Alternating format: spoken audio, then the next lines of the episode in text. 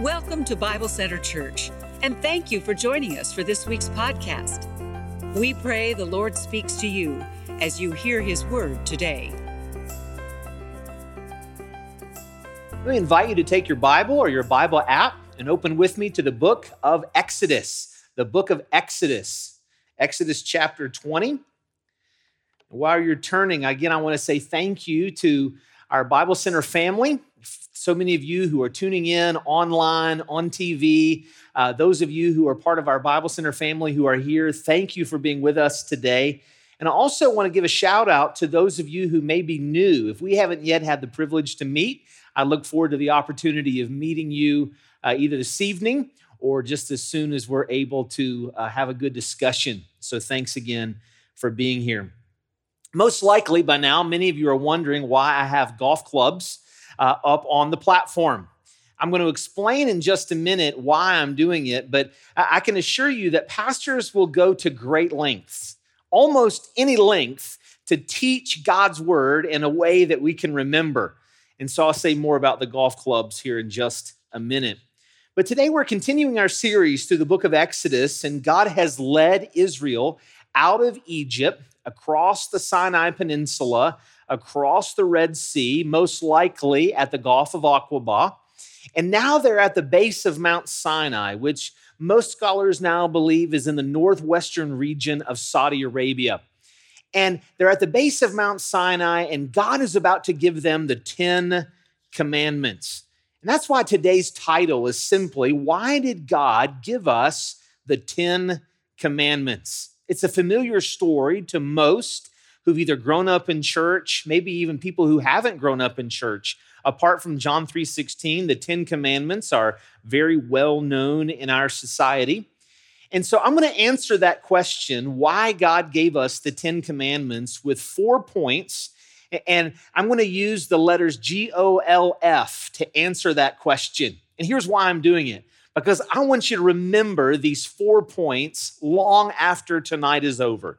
I want you to remember these four points five years from now, 50 years from now. I hope some of you would come up to me if we're both still kicking and that you would say, I remember the four points about golf that you spoke on back in 2020. And so that's what I'm going to do over the next few minutes. Let me invite you to follow along in your Bible or your Bible app. You can also follow along on the screen as I read from Exodus chapter 20, starting in verse 1. And God spoke all these words I am the Lord your God who brought you out of Egypt, out of the land of slavery. You shall have no other gods before me. You shall not make for yourself an image in the form of anything in heaven above, or on the earth beneath, or in the waters below. You shall not bow down to them or worship them, for I, the Lord your God, am a jealous God punishing the children for the sins of the parents to the third and fourth generation of those who hate me, but showing love to a thousand generations of those who love me and keep my commandments. You shall not misuse the name of the Lord your God, for the Lord will not hold anyone guiltless who misuses his name. Remember the Sabbath day by keeping it holy. Six days you shall labor and do all your work, but on the seventh day it's a Sabbath to the Lord your God. On it you shall not do any work. Neither you, nor your son or daughter, nor your male or female servant, nor your animals, nor any foreigner residing in your towns, for in six days the Lord made the heavens and the earth, the sea and all that is in them. But he rested on the seventh day. Therefore, the Lord blessed the Sabbath day and made it holy. Honor your father and your mother so that you may live long in the land that the Lord your God is giving you. You shall not murder. You shall not commit adultery. You shall not steal. You shall not give false testimony against your neighbor. You shall not covet your neighbor's house. You shall not covet your neighbor's wife or his male or female servant, his ox or his donkey, or anything that belongs to your neighbor. When the people saw the thunder and lightning and heard the trumpet and saw the mountain in smoke, they trembled in fear. And they stayed at the distance and they said to Moses, Speak to us yourself and we will listen, but do not have God speak to us or we will die. Moses said to the people, Do not be afraid. God has come to test you, so the fear of God will be with you to keep you from sinning. The people remained at a distance while Moses approached the thick darkness where God was. And so we ask the question tonight why did God give us the Ten Commandments? Here's the answer. Here's, here's the big idea that I hope you'll remember 50 years from now. Here's the big idea the Ten Commandments teach us much about golf. The Ten Commandments teach us much about golf. G O L F. If you're taking notes or you like to take notes, the notes are in your app. You can look on the app under media, uh, or it's also on the uh, our webpage, BibleCenterChurch.com. The Ten Commandments teach us much about golf. So, what I'm going to do in the next few minutes is tell you what G O L F stand for that way we can remember it until the day we go to heaven. First of all, number one, the G. The Ten Commandments teach us much about God the Father. The Ten Commandments teach us much about God the Father. The most significant thing about the Ten Commandments is God. The first thing God does is announce his own identity back in verse number two. In verse number two, he starts before he ever gives the first command. He says, I am the Lord your God who brought you out of Egypt. Specifically, the Ten Commandments teach us about God the Father. Each one of the Ten Commandments is a revelation of the character. It gives us a, an insight to the character and the person of God. Think about what kind of an amazing person, how amazing must God be to say, make sure you take a day off every week? What kind of person would tell you, take a day off every? It's a person who loves you. It's a person who has your best interest in mind. What kind of person would command society not to steal? Well, only a just and generous God who can be fully trusted would give such a command. Only a God who doesn't defraud his people, a God who's not looking out for himself, but he, he only overflows with kindness and abundance to his people. Think about what every command teaches us about the character of God. Now, there are a lot of references in your notes, and we're not going to look at all the references. I put those references in there each week. So, in your devotions, you can study those and learn more about what we talked about on Thursday or on Sunday, but we're introduced to God back in Exodus chapter 3. We're introduced specifically to God's relationship with Moses. And if we remember, this has been like a month and a half ago or two months ago, whenever we talked about Exodus chapter 3. In that particular passage, Moses is asking essentially, Who are you? And God says, I am that I am, or I am who I am. He was giving him this mysterious name that even scholars today don't fully, we can't fully comprehend the name of Yahweh. In Greek, it's Jehovah. What is it exactly? It's his covenant name. We know that, but but where does it come from and why did God tell Moses those words? And so there's still a little bit of a mystery in Exodus chapter 3 about the person of God. But when you get to Exodus chapter 20, all of a sudden we learn so much more about God the Father. We learn that God is greater than all other ideas or notions of God. From the second command, we learn that God is alive. He's not a piece of dead wood or carved stone. We learn that God is worthy of respect and honor, that He loves His children and He wants His children to rest and take care of themselves. We learn that about God from the fourth command. From the fifth command, we learn that God values family structure and has designed it to be a picture of love and security and acceptance. From the sixth command, we learn that God values human life and that each person is made in his image. In the seventh command, we learn that God values commitment, especially in a marriage covenant. In the eighth command, we learn that God values work and personal property and not theft and robbery. In the ninth command, we learn that God values truth because he is truth. And in the 10th command, we learn that God gives us exactly what we need. We don't have to covet, we don't have to want something else because God has given us exactly what we need. If you're taking notes, I like to summarize it this way a law is an expression of a lawgiver's heart. A law is an expression of a lawgiver's heart. In other words, we learn the heart of God in the Ten Commandments. Number two, we've talked about the G, all right? We know that the Ten Commandments teach us about God the Father. Number two, the O. The Ten Commandments teach us much about ourselves. They teach us much about ourselves. Each one of the 10 gives us a little more insight into our own character, right?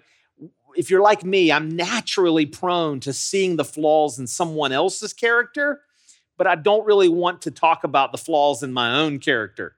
But you see, the Ten Commandments are like a mirror, they help us see ourselves for who we really are. Think about what kind of people we would have to be for God to tell us things like, don't lie. Over and over again in the scriptures, but it's part of the Ten Commandments. What kind of people must we be for God to tell us? Well, we, we're probably a people who are prone to exaggerate, people who are prone to trim or embellish the truth to suit our own purposes. What kind of people must we be for God to tell us not to steal? Well, we must be a people who naturally take not naturally give. What must kind of people must we be in order for God to remind us over and over again to honor our parents? I realize there's no perfect parents, and many of you, some of you have walked through some difficult roads with your parents. There's no excuse for, for hurt and abuse, but we know that none of our parents are perfect. God gave me great parents, God gave many of you great parents. But what kind of person must I be to naturally grow up as a little child, as a teenager, as an older, even as an adult who may, will be prone not to honor my parents.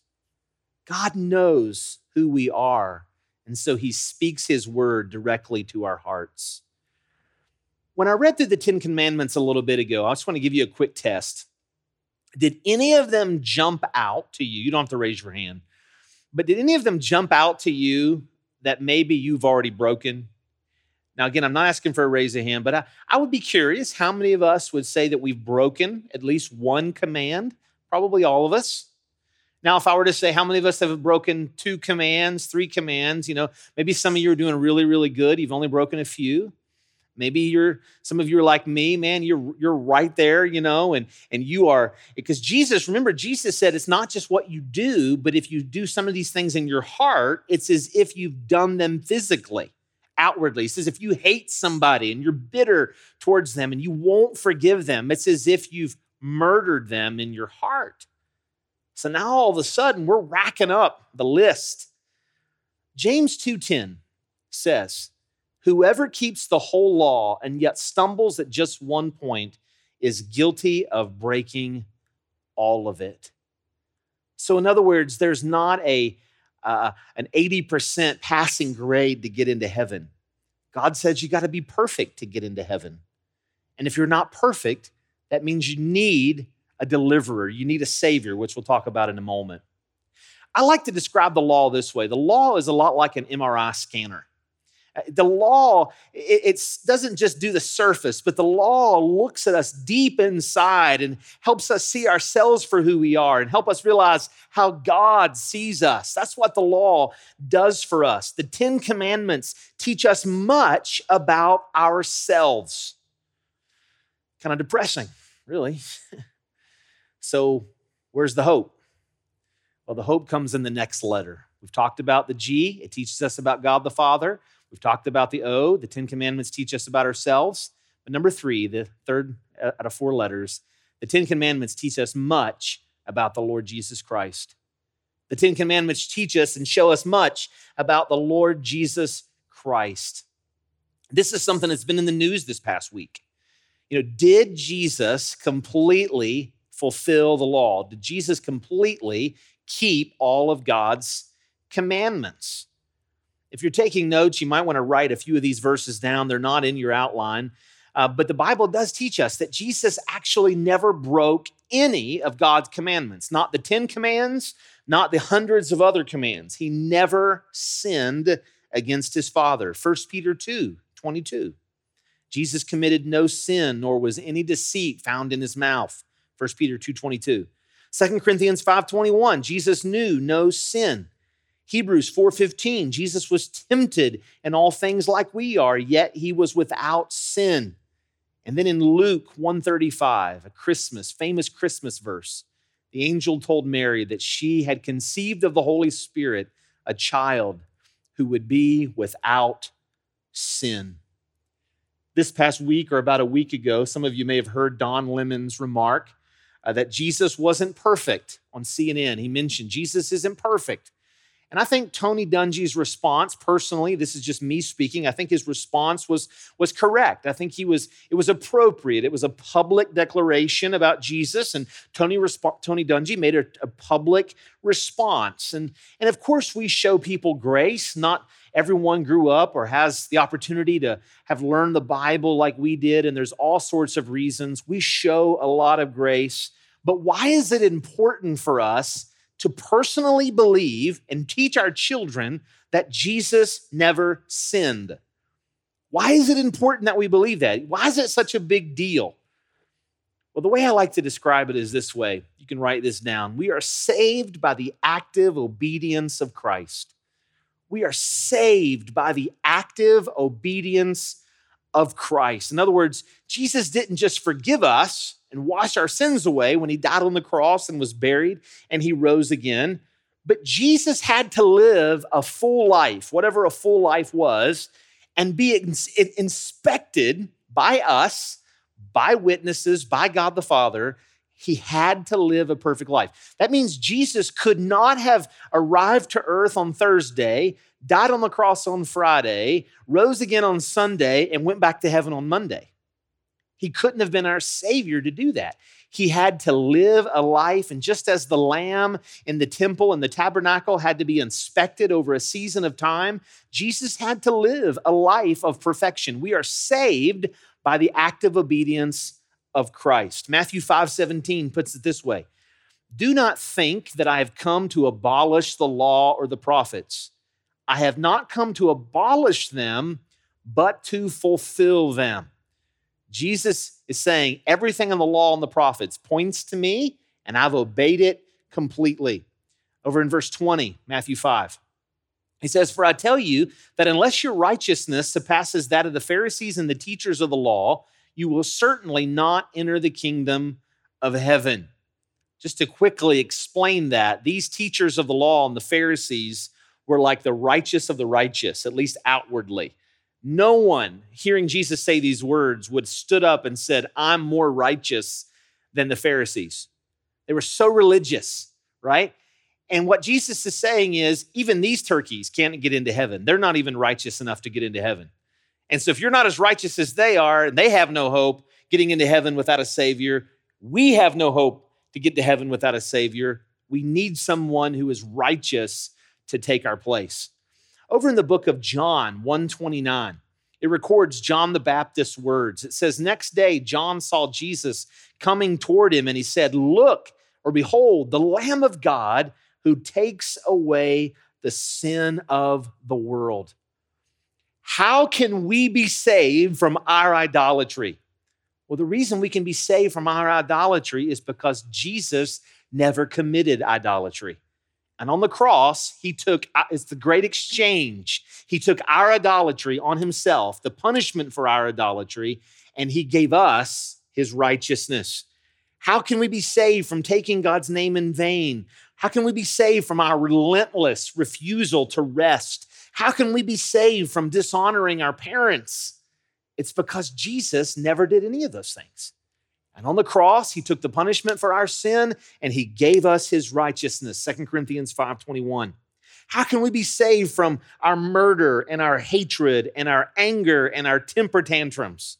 How can we be saved from our adultery and our lust and our wandering eyes? How can we be saved from our stealing and cheating and cutting corners?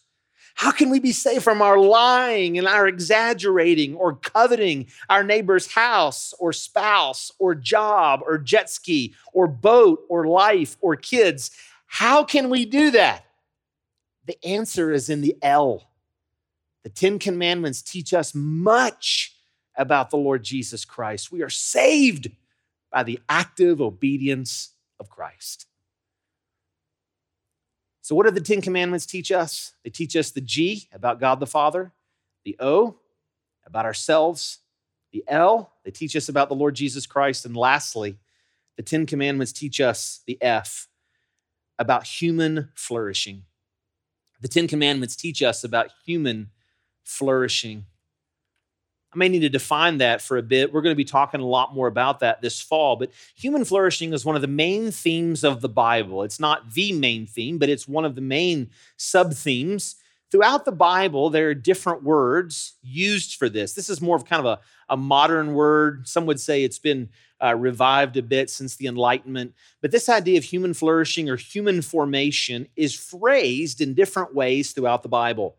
Words like shalom, which means peace, doesn't just mean that we're not at war, but it means holistic wellness, wholeness, being blessed, being happy. It refers to a state where people experience positive emotions, positive psychological and social functioning most of the time, and they live with an optimal range of human functioning. It's a description of overall well being.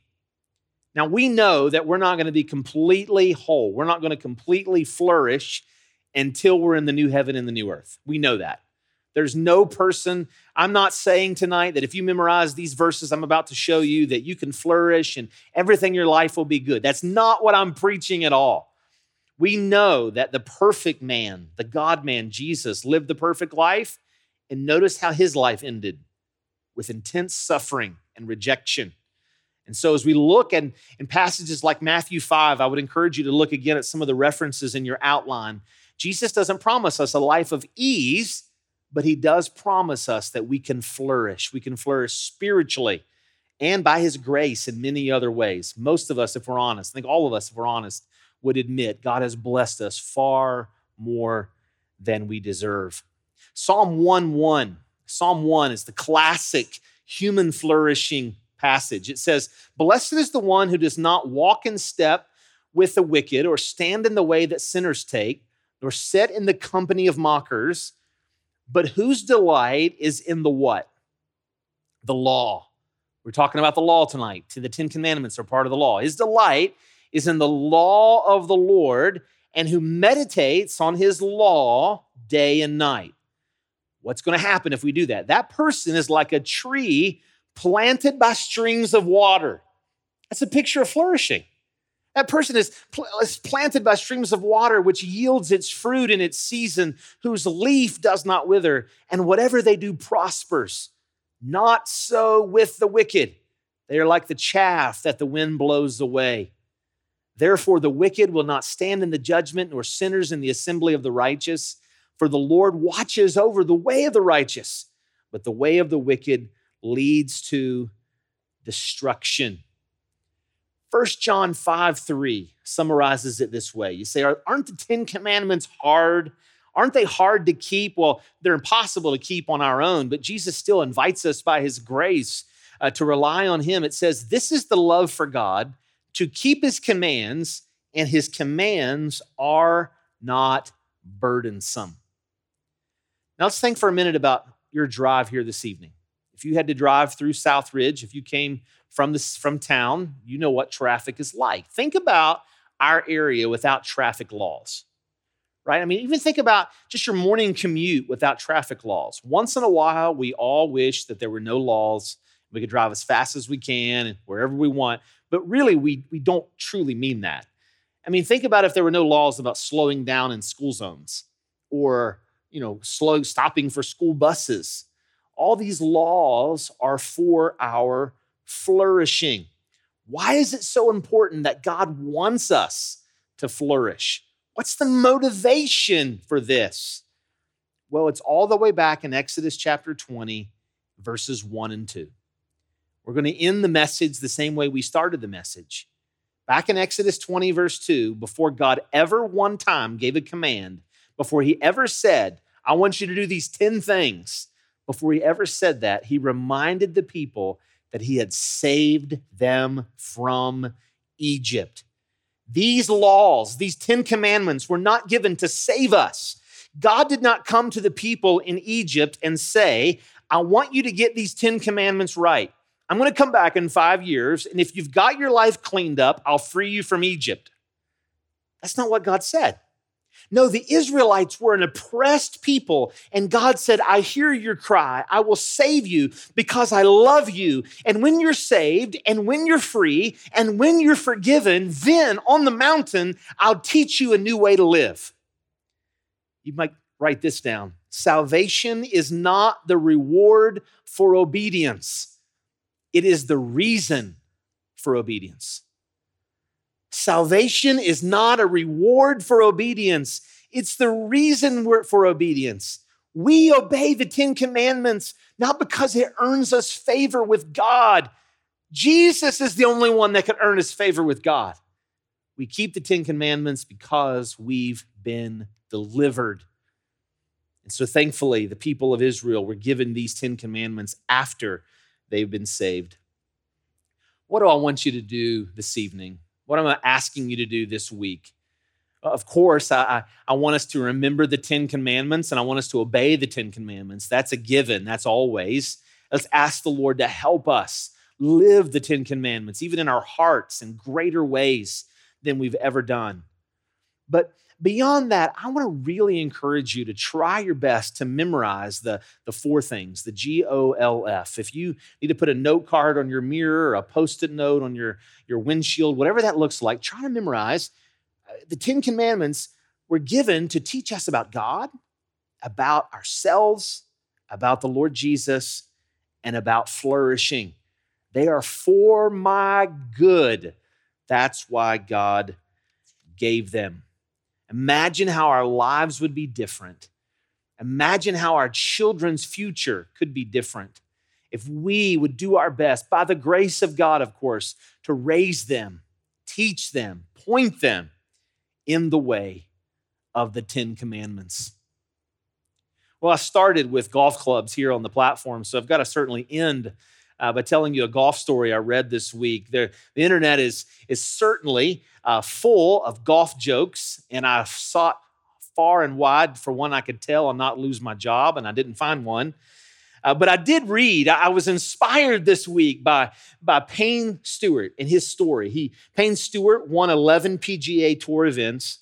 His last event was the 1999 US Open, where he won by one stroke uh, uh, by nailing a 15 foot par putt. Stewart was popular with golfers for two reasons. One, because of his antics, the, the statues and plaques that they've made in his honor uh, have always have him doing something like that, but also for his dress. His dress style captivated audience. Payne went to Southern Methodist University on a golf scholarship, but he wasn't quite good enough to join the PGA Tour. So he went on the Asian Tour instead. That's how he met his wife an Australian lady named Tracey. Finally, he made it on the PGA Tour and he started making big bucks. But he quickly realized that this was hollow. Making the big bucks and actually starting to climb the ladder of notoriety was not going to satisfy. And so, right around that time, God used two things to shake him up. He had a good friend named Paul who developed cancer watching Paul go through cancer treatments, Paul putting his faith and trust in Jesus Christ, it intrigued Payne. How could somebody be so hopeful even if they died? He couldn't understand how his buddy was so filled with hope. And so that impacted him, but he wasn't yet a Christian. But God also used the second thing God used, like God has used in many of our lives, his children. They enrolled him in a Christian school down in Orlando, the school connected to First Baptist Church. And his kids would come home telling Payne uh, about the good news, all that they were learning, the good news of Jesus. uh, just like some of your children have done in Sunday school or in school or otherwise. Nobody knows for sure when Payne crossed the line of faith, but people begin to see glimmers of it as the gospel took root in his life. On one occasion, after a win, he, he said, I want to thank the Lord Jesus for helping me out here today. His family was shocked. His kids were shocked. His dad's talking about Jesus.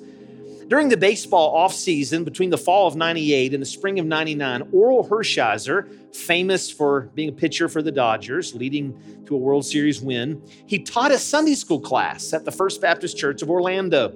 He invited Payne and Tracey into his class. And he gave Oral, Orel gave Payne two devotional books, and Payne began to read them faithfully. On April 1999, his son came home from school and handed dad a, a, bracelet, a WWJD bracelet. And he said, Dad, God told me that you're supposed to wear this. And he said, Okay, I'll wear this. And as you look at pictures of those months in 1999, he had the bracelet on. He wore it everywhere social occasions, golf tournaments. He wasn't ashamed to be seen with it. And then there was the Sports Illustrated article where essentially he went public more than ever with his faith. There used to be a void in my life. The peace I have now is so wonderful. I don't understand how long I lived without it. This didn't make the article, the next part of the paragraph, but his friends said they cut this part out. I just want everybody to know it's Jesus. It's Jesus that's done this for me. It's Jesus that has changed my life. October 25th, 1999. Payne got up like any other morning, fixed his family pancakes, told his wife and kids goodbye, and was headed off in his Lear jet to his next appointment. Due to some in-flight incident, the occupants of the plane were in, of the plane were incapacitated, and it flew until it ran out of gas and crashed in South Dakota. Though the force of the crash obliterated almost everything in the plane, the National Transportation Board found these items still intact. They found Payne's wedding ring. They found his WWJD bracelet, and they found his scripture promise book what was left of it, given to him by Orel Hershiser. When his wife Tracey leafed through the book, she found the date the night before the crash. And this is the last thing he would have read before he went to sleep.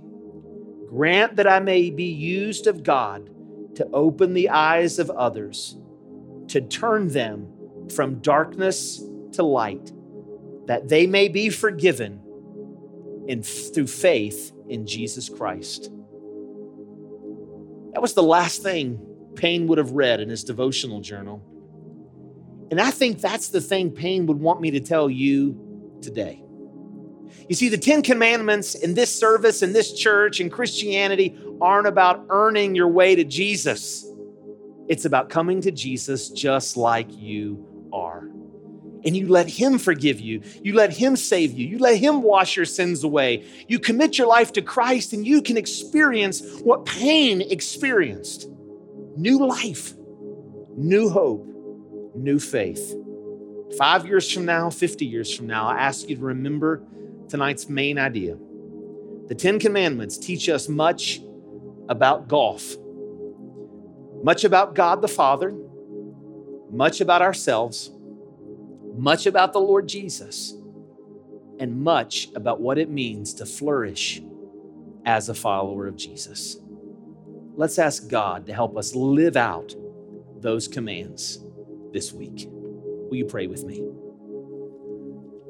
Father, I thank you so much for the beauty of the law. And I pray and ask that you will help us in the days to come be students of your law, students of your word. That people who are not just drawn to a book or words on a page, but a people who are drawn to the God who gave us these words. Help us to be a people who are honest about ourselves, who are in love with the Lord Jesus, and who want to flourish. Lord, the truth is, we, we know that your love for us doesn't depend on how good we do in keeping the commands. but would you give us a desire to be a people of integrity? Grow us, God, grow me. Grow us from the inside out, that we would show people what it means to flourish like a tree planted by the rivers of waters. With heads bowed and eyes closed, and in a moment we're going to have a special.